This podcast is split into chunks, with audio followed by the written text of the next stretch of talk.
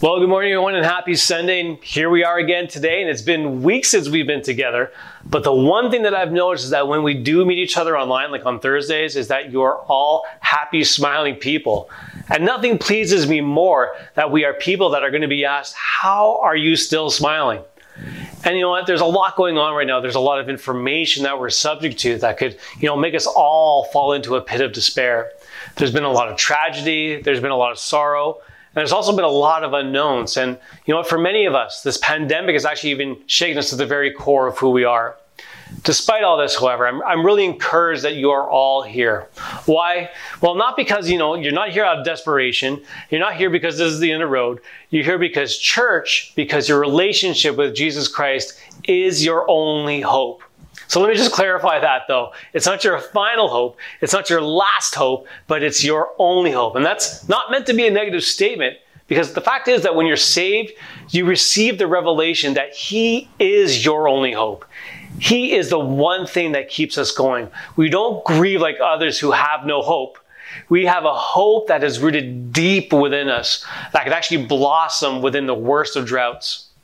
And with that in us, we can say, and I can preach that each and every one of us is called to be agents of resilience. Now, resilience is vital for living a meaningful life. Showing your resilience is also an important demonstration of our faith. Well, yes, you're probably saying, you know, that seems fairly obvious, but hear me out. What really is resilience? Is it just something that some lucky people have naturally? Or can anyone become more resilient? Ow!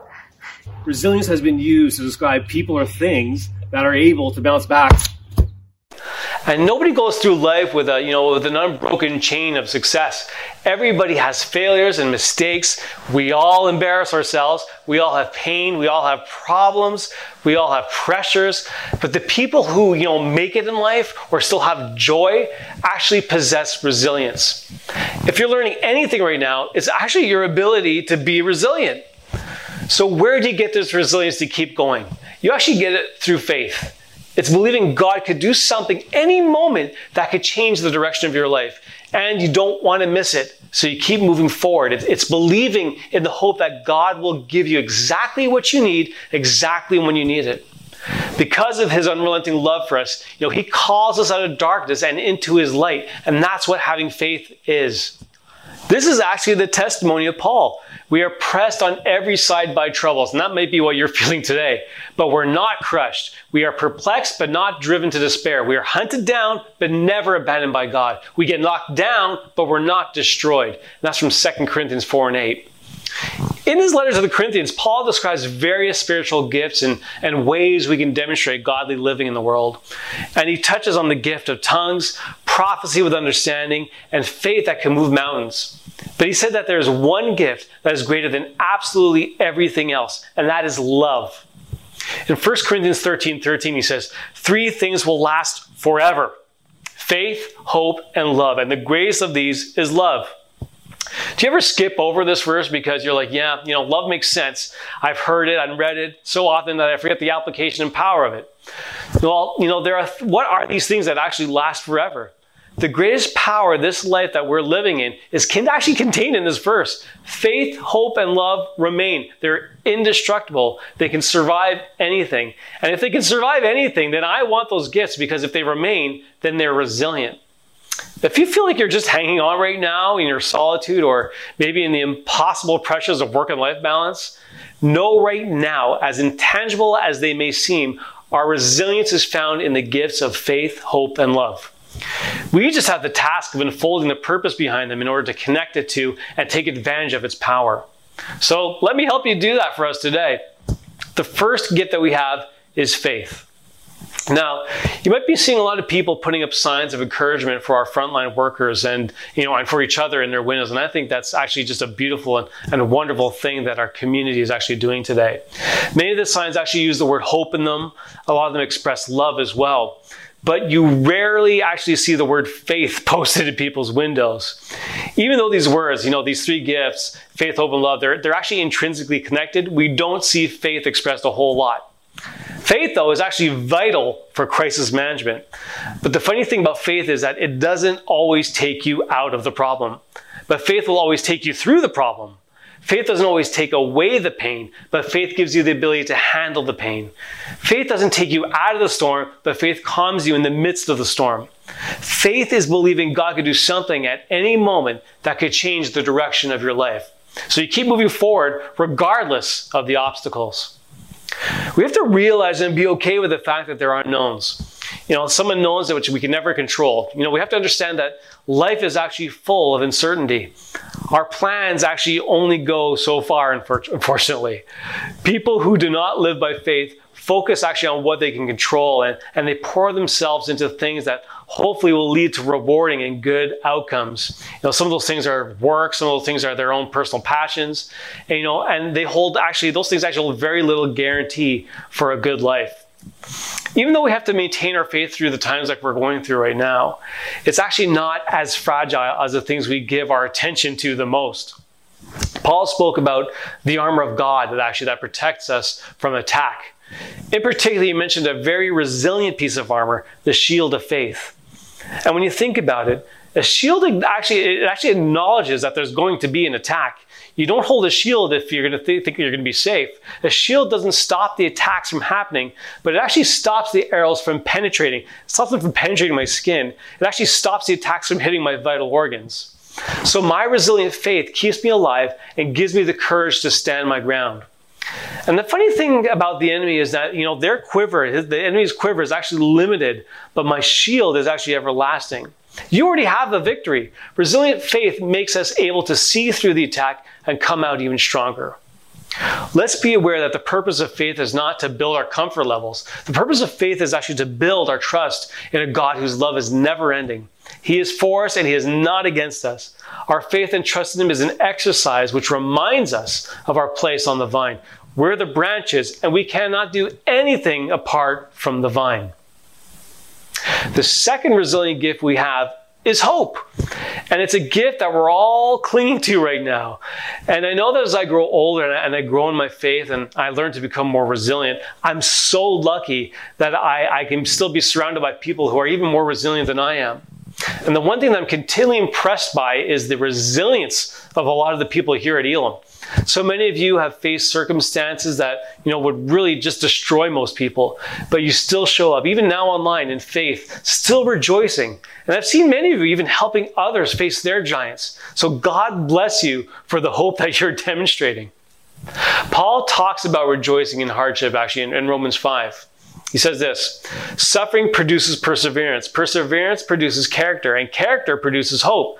And hope does not disappoint us because God has poured out his love into our hearts by the Holy Spirit, whom he has given us. This passage is actually full of resilience. First, in the fact that there is an end result to our suffering, which is great. Second, because God loves us and is guiding our process of spiritual maturing. And finally, because that love is manifested by the presence of the Holy Spirit and counselor who is walking us through this entire process we're going through.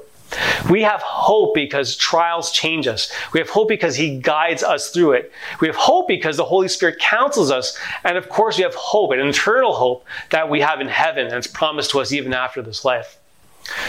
We have to recognize right now that life doesn't end because things are going to be different. You know, once these restrictions are, are slowly lifted, things that challenge our resilience are a certainty. But our hope is that darkness never overcomes the light.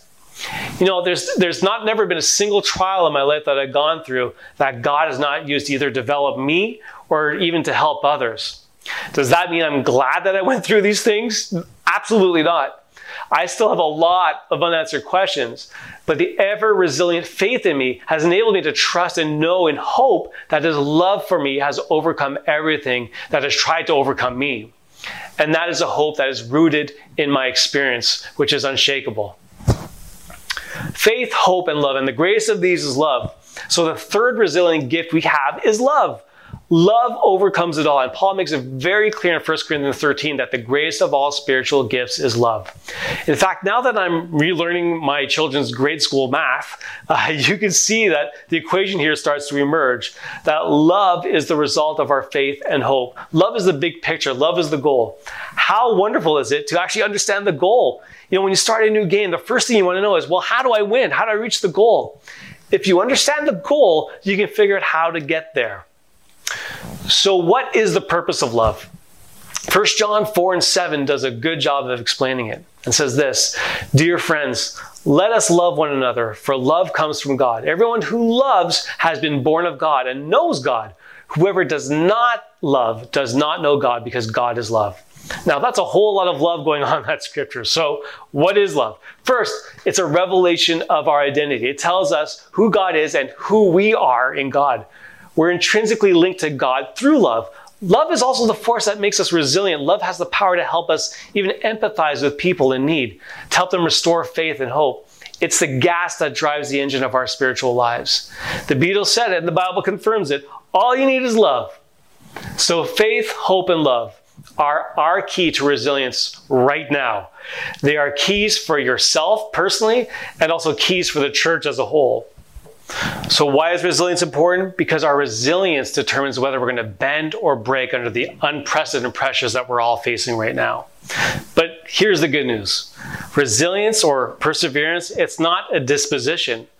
What I mean by that is it's actually not a personality type. You're not born with resilience. It's actually a skill that you can learn. And as you master it, it makes it possible to not only endure trials, but to be a strength in a time when most people generally just feel weak. And you can start building your resilience right now because faith, hope, and love are actually gifts that are given freely. And don't you love gifts that you can use right away? Look, now more than ever, people are clinging onto what they know, what they're comfortable with, and what they have, you know, what they have left of their former lives.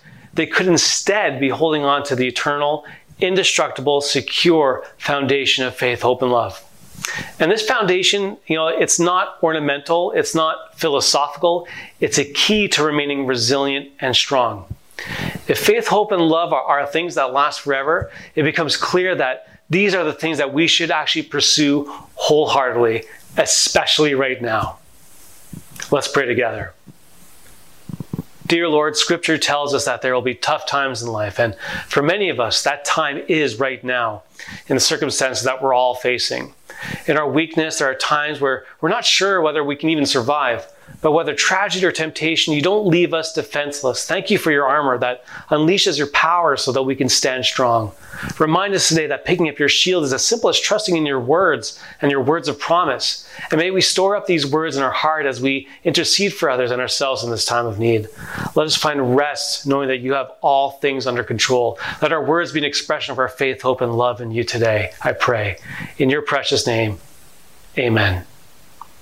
God bless you all. We miss you so much, but we're looking forward to seeing you. And until then, have a great week. God bless you.